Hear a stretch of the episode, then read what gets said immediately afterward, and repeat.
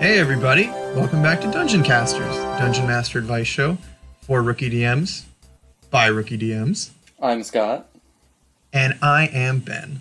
and we're here to help you run your campaign. Right out of town. Yeehaw! Podcast! Whoopsh. Whoosh!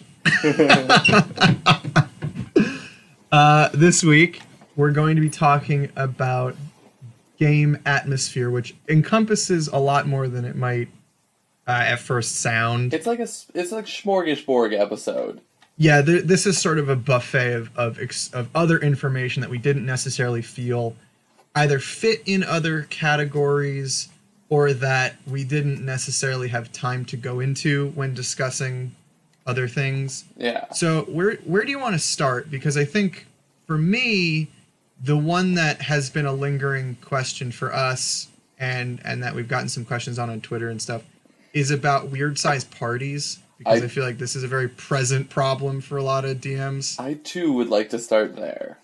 Okay, great. Then we're then we're we're even on on our decision. So let's let's talk a little bit about the the size of party experience that we've had. I, I want to go first just because I think mine's shorter. Well, I know you've you've had more. I do. I just want to ask Ben, what's the biggest party you've ever DM'd for?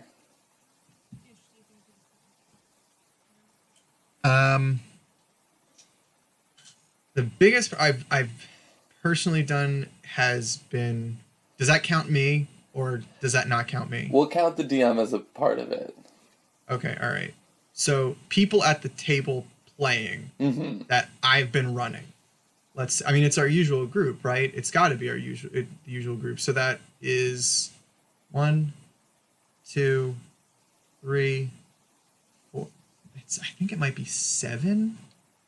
I, I want to say seven. It could be six, but I want to say seven because I think one or two times an additional person played that didn't usually play. And then there was that. seven. There was that time. I think it's seven, and then you.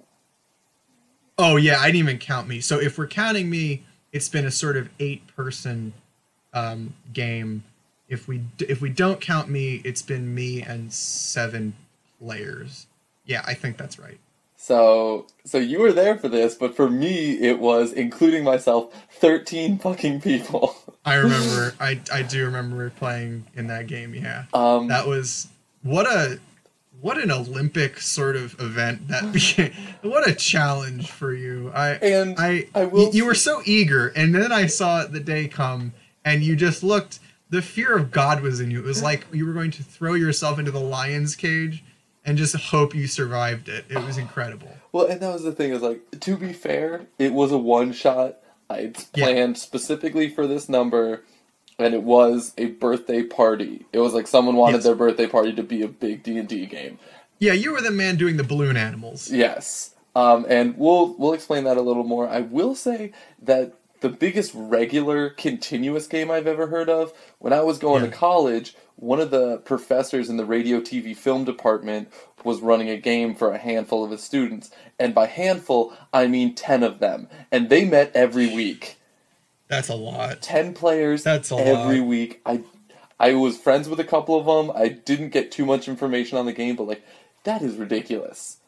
That is ridiculous because I guess I guess I want to say just to contextualize all of this, and this is I'm sure a contentious point because there's people who think that you can freewheel in any direction all the time. Um, but I, I, in my opinion, and I think in the sort of designer's opinion, the general group sits between three to four people, maybe three to five. But at five, you start to kind of go wishy-washy. Four is the number, right? That they put all the challenge ratings, kind of like that's Yes. the four players, one DM. Right. And so um, now, challenge rating is its own sort of contentious issue that we won't get into here, but it is it is kind of assumed that four is the average number, three being a little bit less, but probably in the same vein of of you know you get a, a nice trio of jobs and it's easy to do and the math doesn't change that much.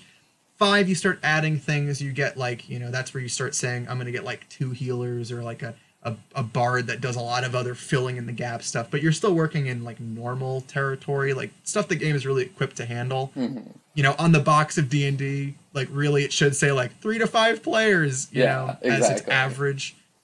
But you know, I'm thinking about games I've run certainly, which have been much more recent and that have never really been less than six, but like I said, upwards of seven, and games that we played when I was just a player and we first started playing for the years that we were playing uh, 3.5 Yeah. we we still had very large groups back then. I don't It think we continually had like six or seven, but we would always have at least five At least five or six. six Yeah. normally. Um, and that was when I was just starting to DM. Like that was Yeah, like my yeah, yeah, first time. DMing and everything. Yeah, that was a long Um, time ago. And from people I've talked to and other you know dungeon masters I know, it is a common situation because Yeah, it's it's what's happening is D and D is you know growing. It's becoming a more uh, significant game. A lot of people who you know five ten years ago would have been like, uh, what? Are now like, Yeah. you know what? I want to I want to give it a try. And like most people I talk to about it are very receptive of the idea of like, well, I've always heard about it, but I've never tried it. Yeah, I'd try it. And yeah, and I think that has to do with when they started reworking the systems. They started doing it from a very, uh, uh, they they took some of the the genre out of it. If you know what I mean. They Yeah. started to strip a little bit of the hard fantasy away.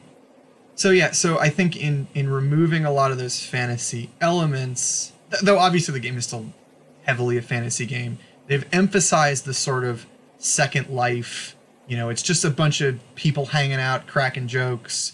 You know, you play like a game, but it's more of a loose interpretation of it. And because it's whoever's running it makes it the game that it is, you know, you can downplay the elements that people don't like and you can emphasize the things that they find just more interesting or cooler or or less this is a strong word but repellent in some way and so it's it's it's had this i don't want to call it resurgence i think we we mentioned this that maybe it's like never been bigger so that it can't necessarily even be said to be having resurgence it's having like this explosion this like eruption of popularity yeah, it's growing. Yeah. And so like I think that the old problem was like you're going to get your ass kicked or you're going to be sent to like Bible camp if you get caught playing D&D. oh that was and yeah, I mean, now that was the old problem yeah the new problem or at least the new problem I've had is like oh, are you playing?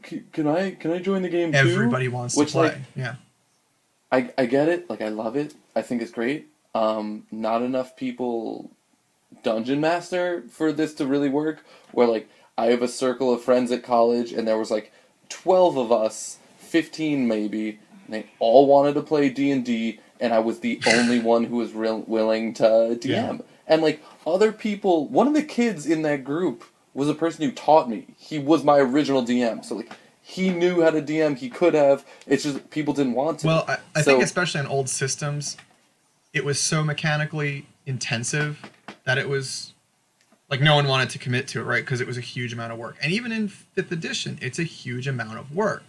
And so you start is. doing this thing where it's hard enough to make the game run smoothly, consistently with three or four people. When you start racking Mm-hmm. up into like, you know, seven of seven people, and, we'll talk about like group um, makeup a little bit in this episode later, but like assuming it's your friends who want to play, going from this assumption. You you you throw this out to the to the ocean at large and seven of your friends say yes. Well it's like what do i do? Say no i'm only taking four of you? The three of you can Of can go not. fall in a hole? I mean you're not going to say no unless there's there's like a much better reason like oh you don't live close enough. You couldn't come consistently enough. You know you you the time doesn't work for you whatever it is. You know if you have a reason like that that's one thing but you end up in this situation a lot because it's gaining popularity because people are more interested because the game has made itself more accessible. The party size is increasing.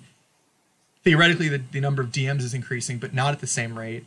And you get this thing where once upon a time you had to scramble to find three people and now you're trying to see like what do i do with eight what the hell am i going to do with eight the game Yeah. just like starts to go kind of nutso with that many people it's hard to it's hard to play it straight you have to start bending things around and if you're not experienced that's really hard to do So that being said, what have you done? What was your experience and what did you do to kind of curb and manage it? That's a really good question. I, I won't say that I did this excellently because I don't think that I did. I know that I tried to do certain things. Um, one of the issues that I, I frequently faced was and there were there were huge benefits to this but one of the, free, the the issues i faced was that not everybody i was playing with was at the same level of experience as a player some of us had started playing and then stopped some of us kept playing for the entire time like i pretty much was playing the game consistently with you and Mhm. and maybe one other person in the group for since we started playing the game right? Everyone else kind of Yeah. dropped out for a while. They would come back in these kind of bursts over the years and and then one of our players um, you know who wasn't friends with us we didn't even know him um, years ago he was playing for years and years and years on his own and he is ex- as experienced as you and i are probably maybe a little more so because he's a little older than we are and so Very there true. was some people at the table who knew a lot which was really nice because they could sort of handle some of the mechanical issues which is great you included Yeah. and there were people who didn't know anything so that was kind of nice because they were a little freer on the role play so in terms of like the social interaction that was okay but it what i always struggled with was i'm sorry i have to stop my girlfriend is throwing socks at the cat and it's so funny i'm sorry She's throwing her underwear at the cat to try to keep her in the room. Anyway, so it's so funny. So um anyway, so the issues that I faced were less about knowledge, right? Because I think if you have a party where everybody's new, the issue you're going to face is nobody's going to know how the game is supposed to go except you maybe. You'll be the dictionary. Yeah. And that's a tough thing to be for so many people because with so many people, you get a lot of questions. You have to field so many questions about so many different aspects of the game. If you're lucky enough to have people who do know the game working with you, that some of that is assuaged a little bit, right? The issues that I faced anyway were um, you have at least a few people, and if you're unlucky, quote unquote, everybody with an extremely strong personality who wants to be at the forefront of the conversation. So you oftentimes have a lot of people talking. Um, the other thing you often have is the game balance is just totally wacky with that many people. You sometimes have four DPS spellcasters, one fighter, one bard, and no healing. You know, you'll have like these combos like, all right, well, okay, what do I do with you?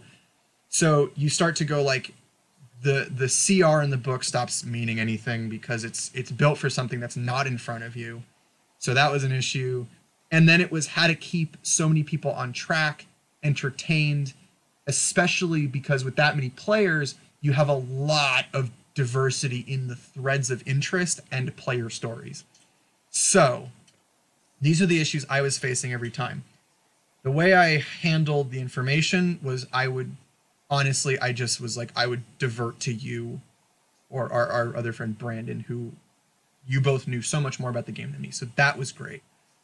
Uh, when it came to the trying to keep the player character stuff like at you know in check i didn't get to do that as much as i wanted to i, I really intended to have the, the character stuff be more forefront i had this main through line i thought as we're doing it that'll come about but i was able to bring it up when i saw it but it, you always had this issue of you know I, I give somebody their sort of character moment in this game and the games would run ultimately like six or seven hours just because the mm-hmm. conversations were so big and long and everyone had to do something and it took forever and i had to plan games big enough that it was a challenge for that many people. So i would i actually kind of stopped having combat to a certain degree. I didn't necessarily plan for combat because combat took forever right? Combat's long anyway. Yeah. i stopped trying to plan it. What i did instead was i gave you a lot of gray area moral story based adventures where it was more about there's a problem that has difficult to decipher good and bad. It, it was mm-hmm. there was maybe you know two bad figures and you were like the lesser of two evils. How do we handle both? And there was a lot of uh, conversational sort of dynamics happening there about you know what do we want to do? Who do we trust? Who do we use? What do we you know and then with so many people oftentimes you get you know there was times where some of the party was pulling the wool over the eyes of some of the other members of the party. So some of the story became that you know that with so many people, I said, well, I have a cast of characters who will kind of screw themselves if I give them a sufficiently complicated scenario. Uh, and if they engage in combat, they engage in combat, and then I just have to run with it at that point. So I avoided combat as as a as a un, as as a necessary part of the story because I knew that you were committing to like four hours, five hours plus, you know, sometimes. So I avoided that. Um, but it's tricky. I I did my best to incorporate everybody's character stories, but you're always contending with the fact that you can't give everybody the spotlight and because there's so many people the cycle takes a very long time. Um, so I, I, I gave it as much as i could. I tried to give multiple people at once something that to cling to with their own backstory but it's it's a huge challenge. I i, I think that i'm still having a difficult time figuring out exactly how to even do it. I think i got some of it down Well- but you know. here's the thing. We're rookie dms Mm-hmm. too so we're still learning a lot of this stuff. But like i think that um for me with bigger parties like definitely not and like avoiding combat i think is the wrong word. Because Yeah, as we I- talked I- I about don't before combat's a part of Yes. the game. Um but just like figuring out through trial and error and experimentation which combats go the quicker and when you have big parties lean into that one. Yep. so if your party is good at taking down one big boss really quickly that's the kind of combat you're dealing with. But if your partner uh, if your uh, you know characters are really good at just like taking down huge groups then just go ahead and throw minion after minion at them and let them just grind through them because that way you know you figure out what works best for your party your party gets into a rhythm. Um, but I do think there's aspects of combat that are good to pull in to the uh, non-combat game that help with these big parties. Now, our experienced player that we had uh, at the table with us had said that in pra- past games he had the DM uh, have consistent initiative where you rolled initiative at the beginning of every night and then that was your initiative for all interactions Oh, so yeah, for yeah, yeah. puzzles for speaking for combat and you re-rolled for the combat interactions but like you had your standing initiative so you come into a conversation and the first thing is said by you know whoever rolls the highest but the next question or the next answer is the next person in line Yeah. so it doesn't become who can speak the loudest, who has the biggest personality, who's going to overwrite everyone else. It turns into everyone gets a turn, and you have to figure out how to work Yeah, together. it- it- and yes. forcing, forcing that, forcing the player uh, interaction, and forcing the players to work with one another is the best way to deal with a large party. Yeah, and it, it is. I think I think what I, f- I failed to do, but that ultimately is important. And and this is one of those things where like the players might find it frustrating and be like, I don't want to you know have this, but it is a, it is a necessity at this kind of level. Is time limits that exist outside of the game world, like hard real life. I'm gonna take my phone out and put a timer on. You get one minute, you mm-hmm. know, and and and going to like the conversation, like we all have to come up with a plan of what to do. And it's like, all right, we're gonna take turns. Everybody has one minute, okay, to propose their idea. Okay, you can use that to propose a new idea, or you can use that to propose, uh, or, or or to second a pre-existing idea. Okay, and at the end we can like take a, a hand vote. But there's going to be as many minutes as there are people, and there will be no more than that. I don't want it because there's okay the argumentation is cool in character you know like i love that Yes. the, the role play that happens there but i've every single time i've i've i've had these conversations where players are like back and forthing about you know what they think they should do it takes like an hour and a half with this many people it takes It's it always does. ever and unless that's the game you want to have that's the game you're going to get if you don't enforce hard deadlines and it's it's unfortunate but it's just it's just a necessity it's like you're, you're running like a class right and it's like we have an hour to get through the material that's what we have anything beyond that is not happening today and your players have to be aware of that that there are just limitations uh, on the time And here's here's the other thing with that is I um I'm a little less forgiving than you yeah, are, I'm not. in I'm not. regards I'm a to pushover. Yeah. Well, in regards to the metagaming too, in regards to speaking out of character, breaking character, like I used to when I first started physically punish the players. Like the characters would take damage Yeah, yeah. from a Deus Ex Machina device whenever they I remember the that. brick. Yeah. Yeah, oh, I dropped so many bricks. Um, but like, and you know, brick just falls out of the sky, and I roll a d4. You take that much damage, and hopefully you learn your Yeah. lesson. And if not, next time you get into a combat, you're gonna have you know, depending on how many times you did it, up to you know 10, 15 less HP. And if you're low level, that's a killer. Mm-hmm. Um, so like, it was a problem for a lot of people. Nowadays, what I do is I just railroad harder. Yeah. So like I'm infamous for railroading, and when people when it starts breaking down and stuff, I will just make the world start interacting with them. And if it gets to the point where it's still not working, I'll just have them roll initiative. Yeah.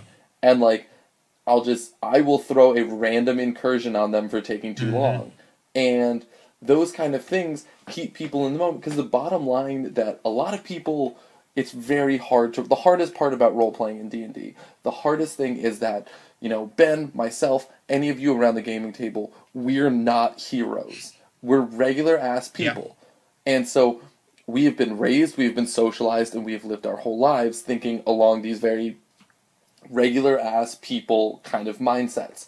So when we get to a problem, the logical thing to do is to stop, think about it, discuss all your options, find the best plan, and if you think you have a better plan than the other one, make sure that the better plan is implemented. Right. Well, you, you because in normal life you probably have to fear consequences in a way that in the D and D world, like you don't.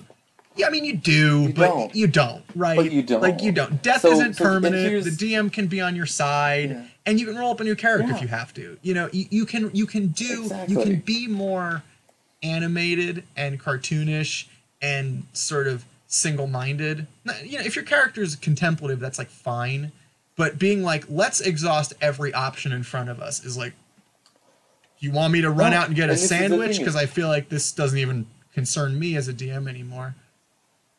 And that's the thing is these players that you're playing, these people that you're p- playing are heroes. Now, not all of them are going to have heroic attributes, but standardly like cowardly is not something overthinking, anxious. These are things that D&D the players you play, the characters you play normally wouldn't have because an anxious overthinking coward would not go out into the world to fight monsters for gold Yeah. they would get a job at like a tailor shop or a carpenter Yeah. shop. So like here's the thing is they you have to remind your players of they are heroes. They act impulsively and with direction and they are confident in their so like there are times people will start breaking down and I'll look through my players and I'll be like who's the most impulsive? Normally who's the barbarian or who's the Sure. rogue?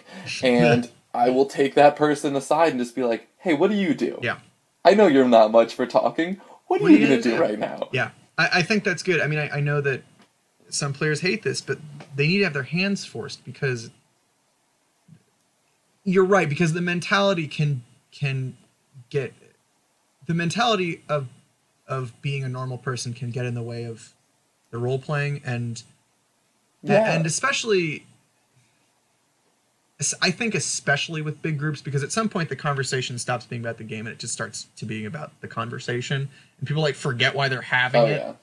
yeah. Um, so, so I, I, I'm, I'm really with you there. It's, it's one of those things that is, that's probably where the DM has to really put the boot down a little bit, and that's that's why I like the idea of social initiative because it's like you get your time, you get your opportunity.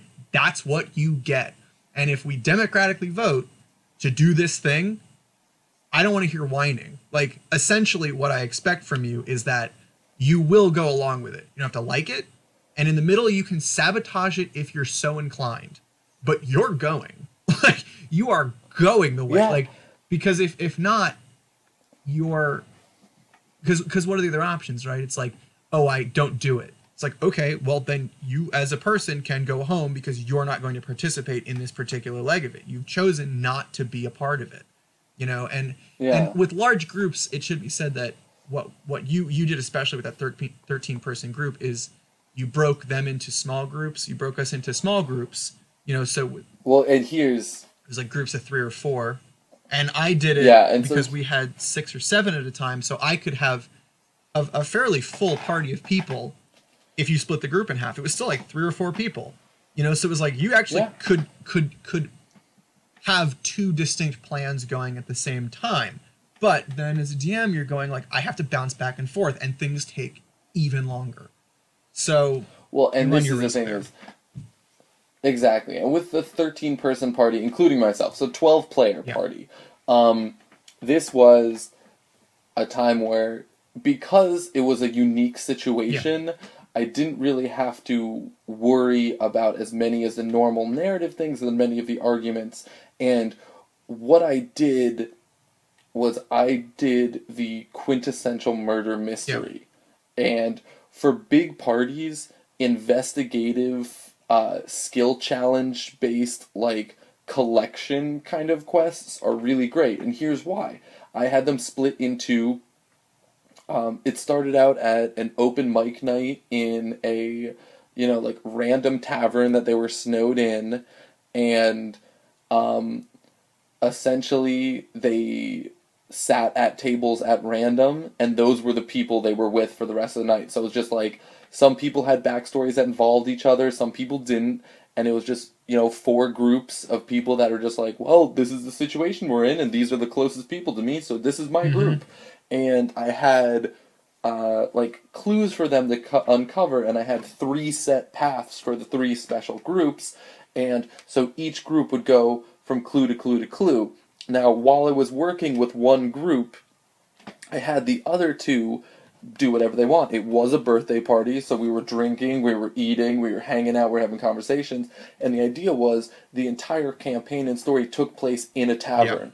So the other two groups that weren't functioning served as the white noise yeah. to actually instead of, you know, those side conversations pulling people out of the game, it added immersion because it felt like you were in a crowded Yeah, yeah, yeah. tavern. Yeah, it's it's it's an interesting conundrum, and it's like an unfortunate. It's becoming unfortunately more common, and I, I use unfortunate. I, I, I don't. I'm not like proud to use that word, but it's it's it's it makes the burden of being a DM, which has always been like the most difficult job in the whole game, so much harder because it starts to change the game so much so, so drastically in terms of its mechanics and it's painful because you don't want to let people down right? You want everybody yeah. to feel included and welcome. And and I, I mean i want to say this. Recently what i did was is i started up kind of a, a new game with us and i tried one episode one episode one session because we all had to basically do it over skype to see how it would go right? In this particular group, there were six people going, but that was because you and another person couldn't be there. So, all things told, if everybody had been available, it would have been an eight person party. And I just told myself, this is never mm-hmm. going to work. I, I personally No. recognize an inability on my part to handle a group of that size. So I, I had to break them into two groups, and I said, we have to run two games.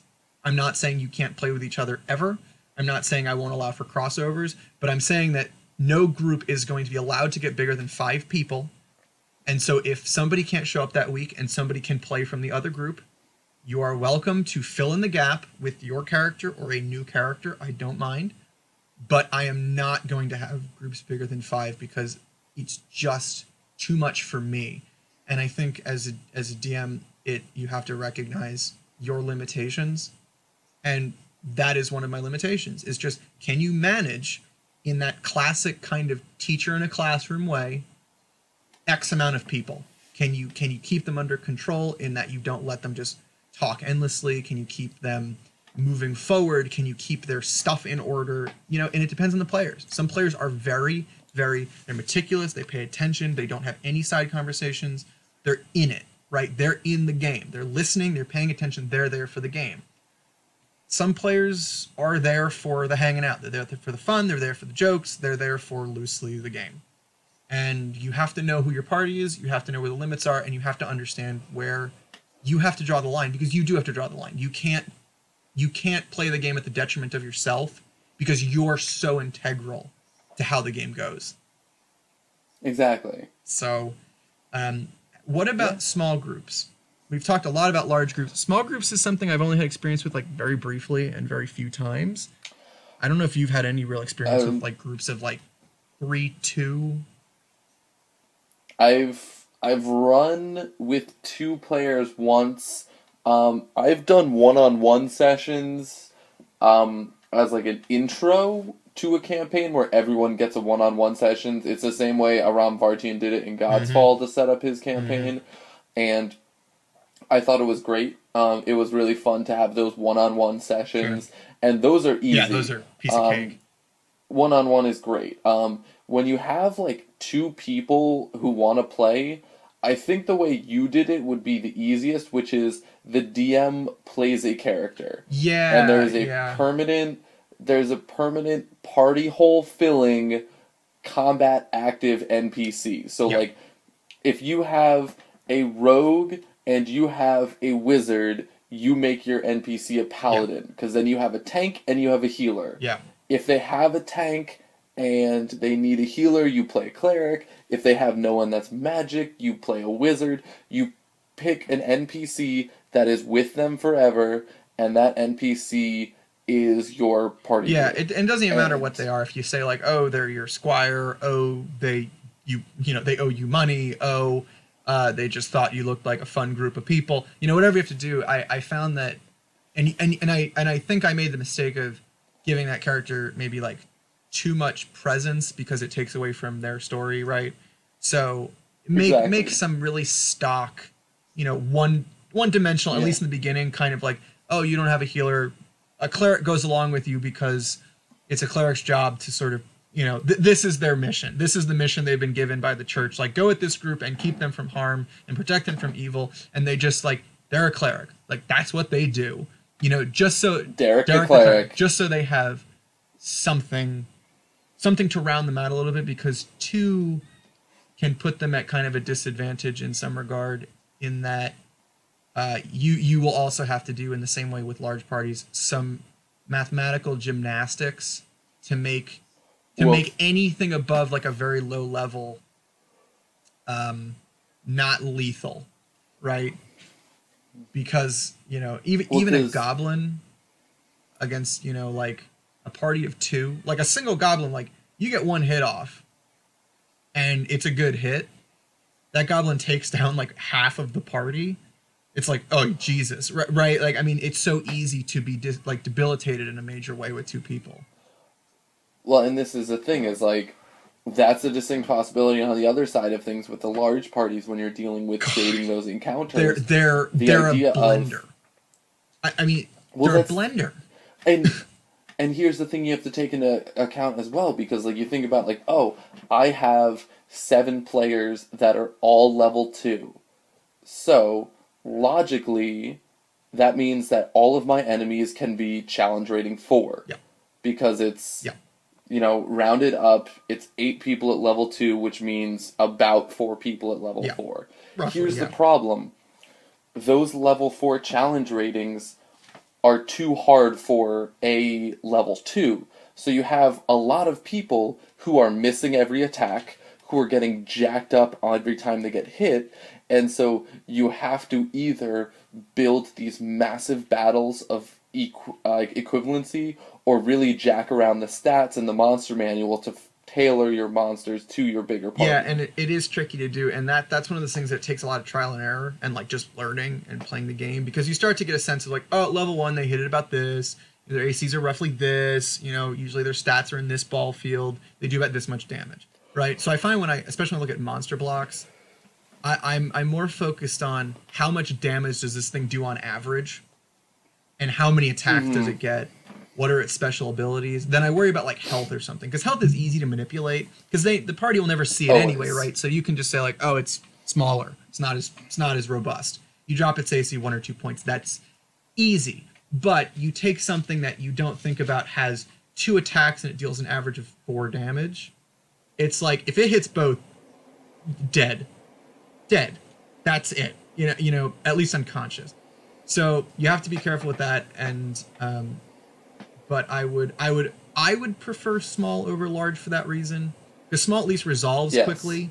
and you can it's, it's Yes. easier to manage little things you know it's like easier to manage numbers 1 2 and 3 than it is to manage the numbers 1000 2000 and 3000 and all the sort of numbers in between so um, Exactly. for me i would i would prefer a small party you know give them a little boost with some npc and let them kind of roam free because the cool thing is with a small Yeah. party too is like when you give them a goblin encounter something that's pretty mundane for a regular party it's actually kind of harrowing because they are at such a sort of disadvantage because the thing isn't really built for so few people to go out on their own so i quite like that they Yeah. tend to be very dramatic because death is so present in those campaigns it, it presents such a large problem you know that Well, and I think, I, I I think that's a very fair point. I think that when you're challenge building, something to keep in mind, regardless of the size of your party, is that you should alternate between you know hard encounters and easy encounters and medium encounters. So like every once in a while, have an encounter that the party doesn't even break a sweat for, or the party gets done in two rounds of combat. They feel like such Yeah. badasses when you remind them that two rounds of combat is 12 seconds and they took out an entire ba- bandit like raiding camp in 12 seconds. They're just like, holy shit, we're like SEAL Team 6 in here. This is rad. they do like it so And then Oh. you got to do the hard one every once Yeah. in a while, where it's just like, "Holy shit, that thing almost Yeah, killed them us," something to like, learn. real fucking Yeah. easily. Yeah. show, show them that they have power but they're not uh, uh, what's the word um, uh, impervious to all harm you know they're not uh, yeah, they're not, not immortal. immortal.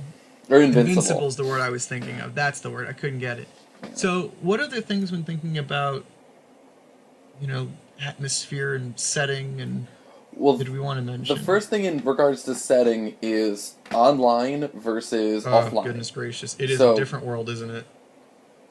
It is, and I will say that some of my most successful games ever, I have run bare bones on Google Hangouts. mm-hmm. Um, my party from college, we all went to college in South Jersey. Um, two of us still live down there. I moved up to more uh, central Jersey. One of us moved to Philadelphia, and one of us moved to DC. So we're too far away. We're like almost close enough to meet up, but just too far to like not have it really be Mhm. a thing. So because of that, we decided to go uh, for the you know playing online. And at first, I looked into Roll Twenty, which is a magnificent. It's a magnificent um, you know program. It it's free. It works really well. It's just kind of complex. Yeah. There's a lot of like rules you have to learn yeah. with it. Um, so we just do it theater of the mind, bare bones in Google Hangouts, and it works really well. People are always in the game because you're sitting alone in a room, so you don't have that like interaction aspect. Like you talk to each other, but with Google Hangouts, whoever's talking when you have multiple people in the chat, their face takes up the whole screen.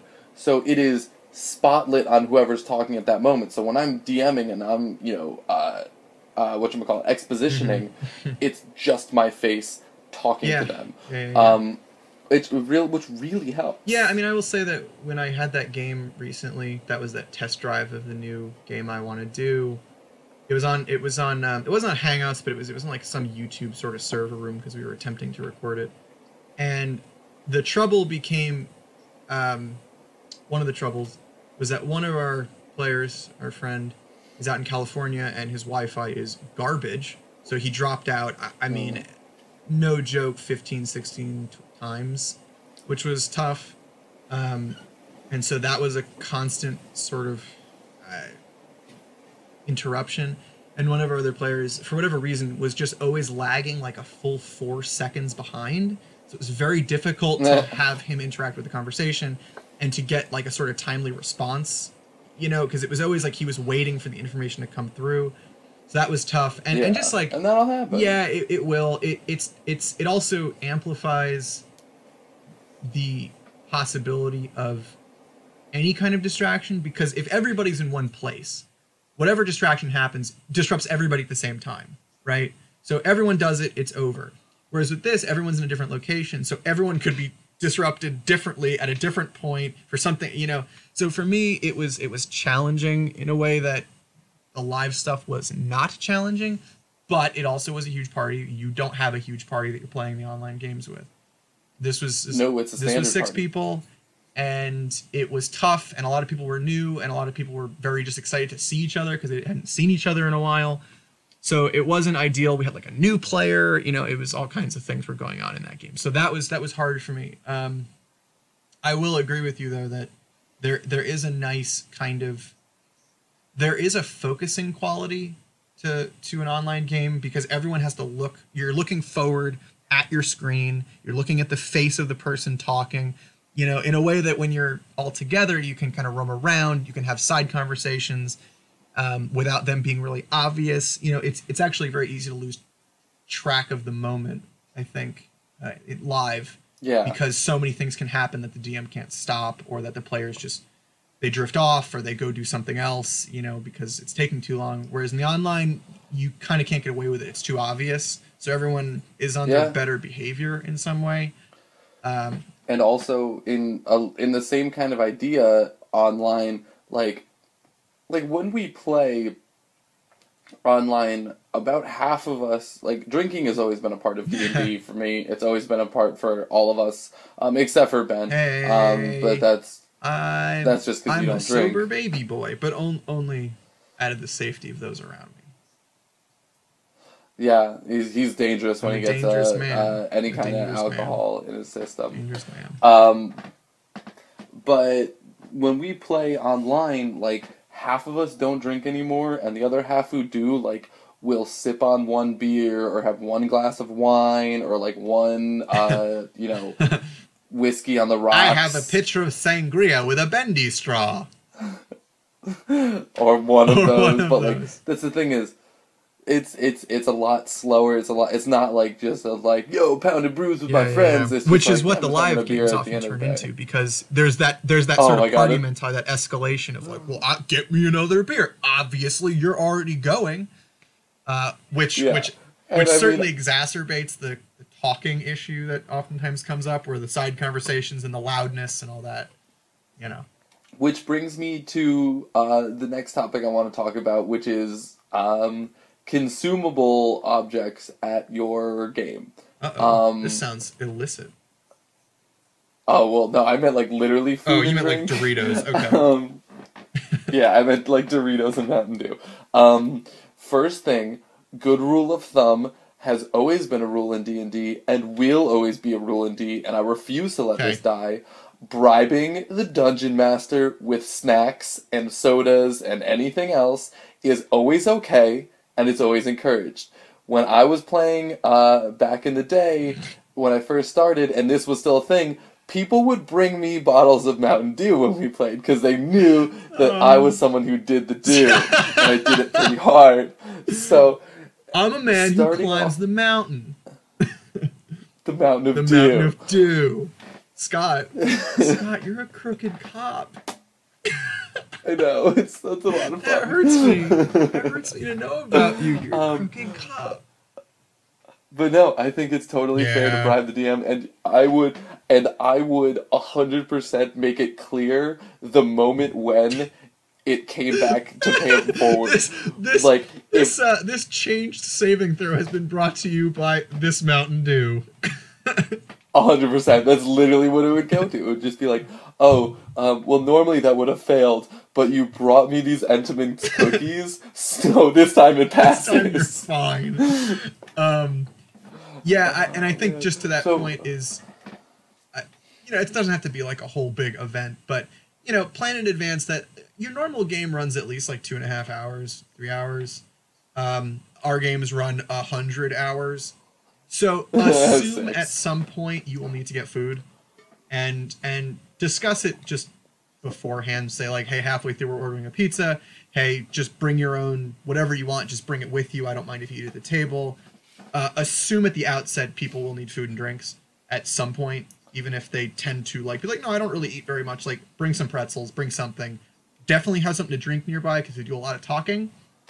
And uh, Mhm. and so just being aware that you're going to be there for a while. Don't don't assume people Yeah. don't need stuff. You know, give everybody like Exactly, a 15 and- minute break every like hour. Just like let them stretch their legs, go to the bathroom, get get a new drink, get some more cookies, you know, wh- whatever it is. Uh, assume that at the outset. So plan that uh, or account for that when you're planning your game. The other thing uh, to talk about is uh, drinking uh, in regards to alcohol, and it's the kind of I thing thought we just you I thought to we just did that. you want it to yeah, be a, okay. like a sober Yeah. table is totally an option, and it doesn't. But it doesn't. It's not a rule. Like I've never played a sober table. God, I don't think I have either. I think wow. well, yeah, which is weirder That's, for you because you don't weird. drink. But like, I mean, yeah, that makes a lot of sense. Okay. yeah. So yeah, no, we have never played a sober table I wonder what it's and in like. fact, It sounds magic. it's kind of boring. All right, for me. whatever. I Yeah, God, God forbid I, things like- stayed on track for a second. How lame would like that I've be? played games. Ugh. I played. I've DM'd games where like it was like, oh, it's like, you know, two o'clock in the afternoon on a Wednesday, so we're gonna drink, and so like we would stay sober, and like it doesn't really. It didn't honestly change much about staying on track. It was just like a lot less Mm-hmm. fun because it was. You know, I'm a child and like drinking is fun. um, the other thing, uh, one issue that we came across is um, about a hundred percent of the players in the game Ben was DMing, and zero percent of the DMs smoked cigarettes. that was And- awful. That was so hard because we'd play in a room, right? And there's like only so much you could. I was getting hotboxed, like because because where we were, uh, the the person whose house it was, they smoke inside, and they're like, smoke inside, it's fine. So it came to a point where I was I was wearing one of those construction masks while I DM just to try to prevent some of the smoke because because with six or seven people who smoke cigarettes like as a habit it would turn into Yeah. six or seven people chain smoking for six hours. yeah, I would go through like a full pack in a session, um, and that's not. I mean, that's not good. Like oh Surgeon. General or whoever was else so bad. like smoking is bad for you don't do it it's not cool and it's gonna kill you so like that being aside um i am weak and i've been smoking for a long time and so like that's something to talk about regardless of if it's like a smoke inside apartment or Yeah. not like talking to them being like all right well we have some non-smokers here so maybe we'll do smoke breaks every so Yeah. often and we'll take a little breather that stretch your leg go to the bathroom smoke break every hour kind Yeah, of thing yeah, yeah, yeah, yeah. Um, that, that's a that's a great courtesy the- to whoever doesn't do it. Um, and I, I remember at some point, it uh, the person whose house it was, uh, you know, she said, um, "I think what I'm going to do is I'm just going to say we don't have to leave the house, but we have to do it in the kitchen. You know, when we're going to have the smoke breaks, I'm not going to force everybody outside. We just have to do it in a separate room so that I wasn't um, forced to to just breathe in smoke, which." I'm not. I'm not trying to be like a, like a prudish dude here. Like you can you can live your life, but as somebody who doesn't smoke, no ben smoking well, is I bad mean, I agree. I mean, I don't want to. I don't want to come down. I mean, smoking is a bad thing to do. But if you smoke, I'm not here to, to judge you for it. I'm just saying that as somebody who doesn't smoke, it was it was difficult for me to continue talking for so long. When I was breathing in smoke, my I would start to get headaches. I would start to get kind of dizzy and sick, and so um, it was uh, it was a nice courtesy. So it's something to consider when you're running your games that you know people smoke, people do stuff, and and if it's not cool with you, you know, it's worth respecting what they want to do, but also bringing up like, hey, can maybe we just another room every 15 minutes go outside, like whatever you want to do, like just so that I don't have to, you know, necessarily be stuck in a room forced to do this too. And uh, the final thing in regards to consumables I want to talk about is a little bit illicit. It's weed. What? Weed.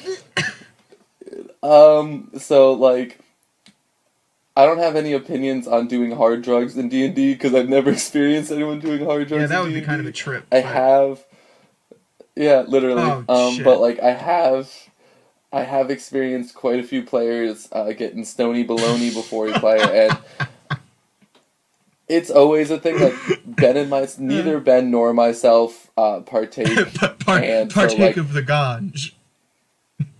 It's so it's a little it's a little it's always a little weird but like the only advice i have for those of you who are stoners unless everyone is smoking and you're literally like passing a joint around the table which in which case like rad that sounds Yeah. fun but like um, know yourself as a smoker because I have some people who I've had some people I've DM for who you know smoke and they get a little bit relaxed and they're good. I have some people I've DM for they smoke they lose their anxiety they get silly and it's a lot more fun Yeah. for them to play. And I've had some people who've smoked and like fallen asleep at the Yeah. table and like calmed yeah, or, or people so who, know you yourself. sometimes their anxiety goes up and they start to kind of like get really uncomfortable and upset and it's like maybe this Yeah. isn't so conducive to a, a uh, an intensely imaginative group activity maybe this Yeah. isn't great where you're also having to act like maybe now is not the time if nothing else consider pre-gaming that one so that maybe the people who aren't interested don't end up, you know, you know, I, I always think of the situation of like, you know, you can do what you want to do, but if I get pulled over when I leave your house, I don't want to have to smell like weed and explain that no officer, I don't smoke. I'm just coming from a very raucous Dungeons and Dragons game. That seems like a difficult sell. I don't want to have to do it. You know? I I mean, yeah, and honestly, um, yeah, that that kind of Also, covers you bong know water is not good for your maps, which are usually on uh, whiteboards or something like that. So, you know, or or paper. paper. Don't want to have a map Oh, yeah, by the bong um, water. or by the booze or by any smellable. So like here's the thing.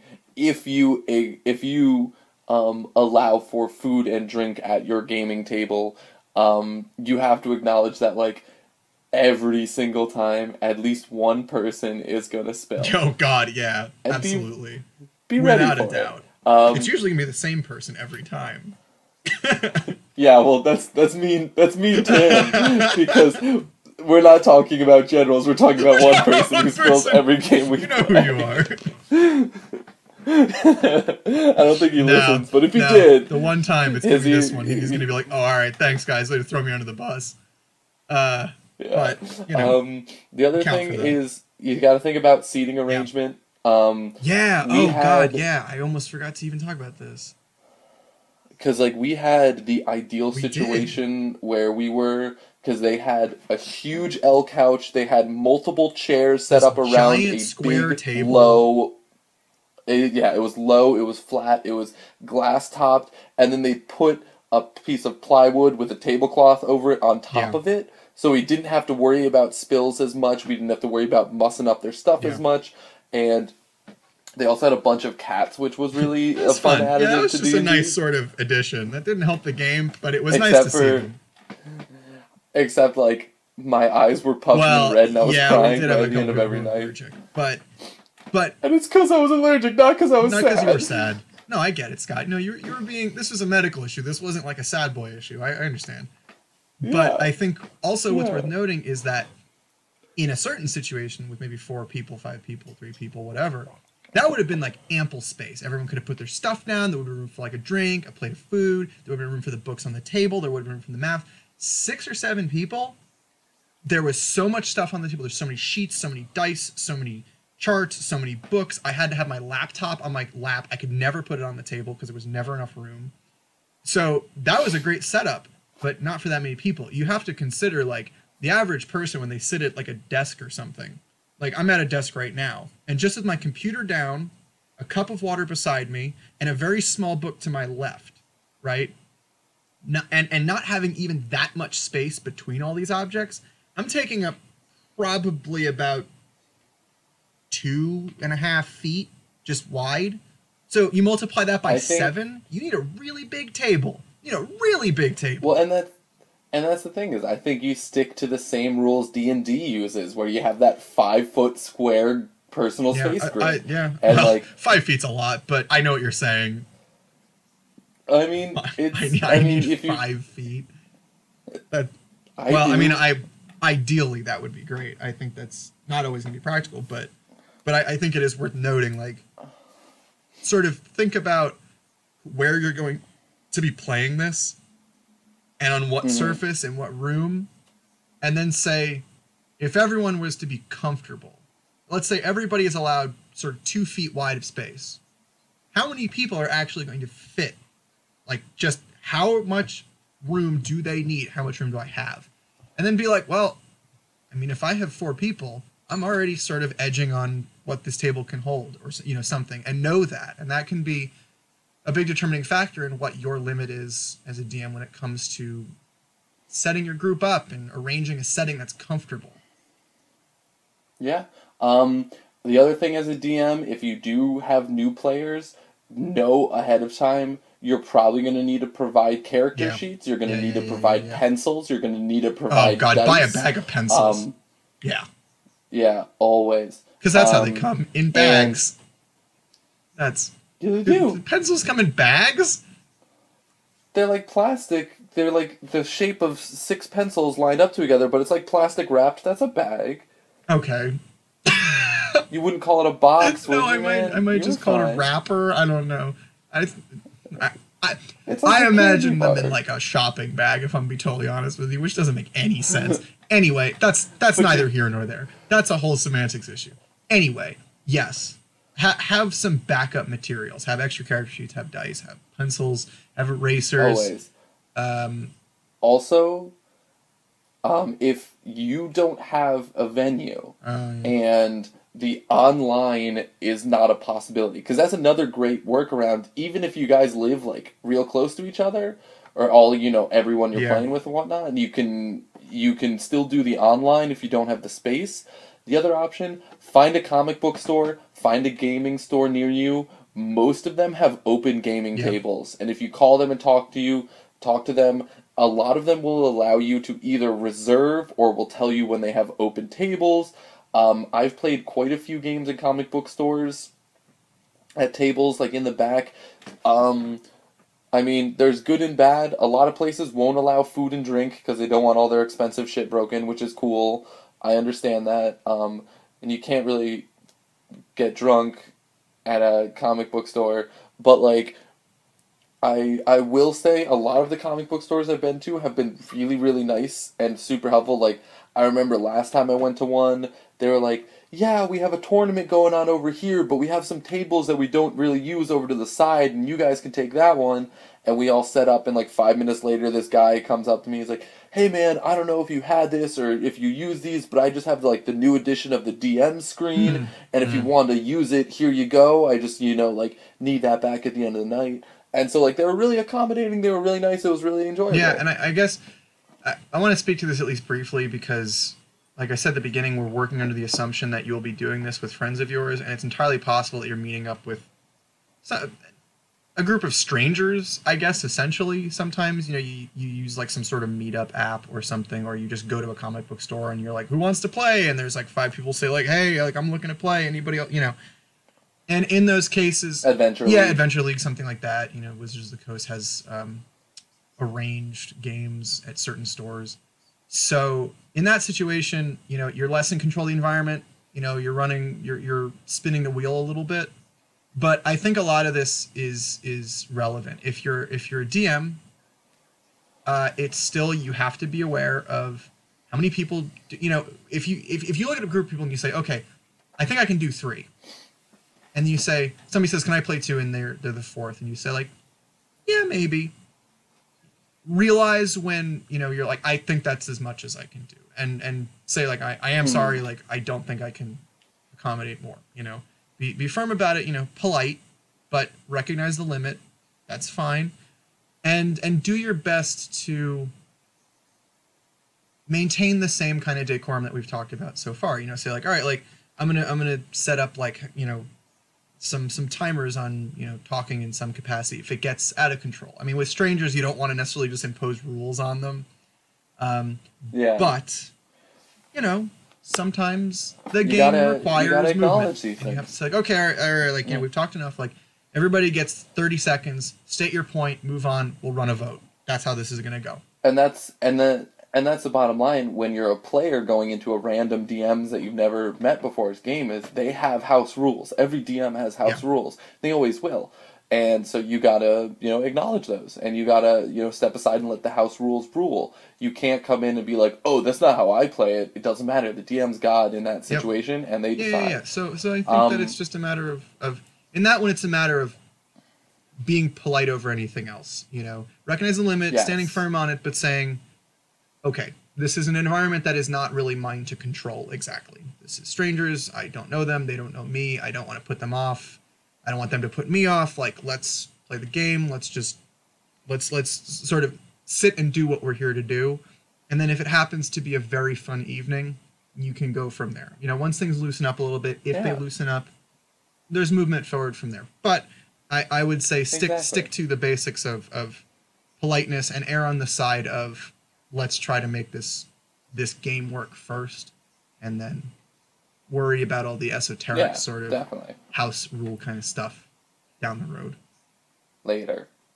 Well, with that, if you folks have any more questions about uh, setting and running large parties, or where you can find comic book stores near you, or how to find them, or how to set up your game, or how to be cool and smoke cigarettes like I do, you can go ahead and email us at dungeoncasterspodcast at gmail.com. Yeah, or uh, find us on Twitter at dungeon under uh, dungeon underscore casters. I almost said dungeon underscore podcast, which would have led you nowhere. Uh, dungeon underscore No. casters on Twitter. Uh, we go on Twitter. I go on Twitter pretty frequently, so I'd, I'd catch any tweets coming our way. Uh, it should be said. Ben's more yeah, it should be said. Ben's more active than me. Yeah, I yeah. I mean, I don't do much, but I, I'm on there with some frequency. Um, it should be said that this is this with this episode we're sort of marking the end of season one, quote unquote. Uh, we're going to do a live stream episode because we hit the views we wanted to hit, uh, and we're still open to any suggestions you might have on that. Um, where we do have plans, but like I said in past episodes, like you know, throw us a line, we'll seriously consider it. Um, that said, this would be the time to, uh, if there's anything, any questions you have, to lead us into things we want to do in the next sort of season once we're done with this little hiatus, so we can regroup, regroup get some more games in, sort of reestablish ourselves in, in the world, play more, build up more of our sort of questions that we have and our problems, and maybe some stories to tell. Um, now's now's the time to sort of spring stuff on us, so we can have enough uh, enough time to really consider it, and do something with it, and do some research if we need to. Um, but this will be the last episode for a while, uh, not counting not Fair counting the live stream. Um, it's going to be at least until the new year, I would think. I wouldn't I wouldn't assume before January, um, just so that we can get ourselves together again. I have to finish my semester and stuff like that. So yeah, yeah, yeah. So uh, other than that, we're on iTunes as we always are. You can find us at uh, Dungeon Casters under the podcast tab.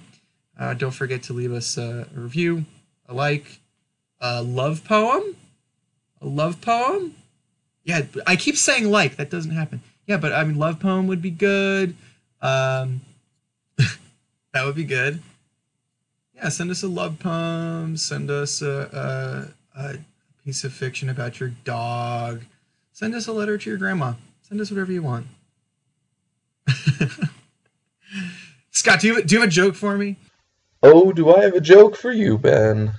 Tw- 20, 22 in 22 in and i'm i'm we're ending where we started on a on a joke that's going to make me go oh hey, Ben. Hey, Ben. What do you call the unfair advantage that undead have in a necropolis? this is this is a specific joke uh uh the unfair okay i can think of the answer but it's not funny i don't um um Do you give up? yes i do damn i thought i could get it It's white privilege. oh god scott there goes season one. bye everyone Bye. See you next season. see you next season losers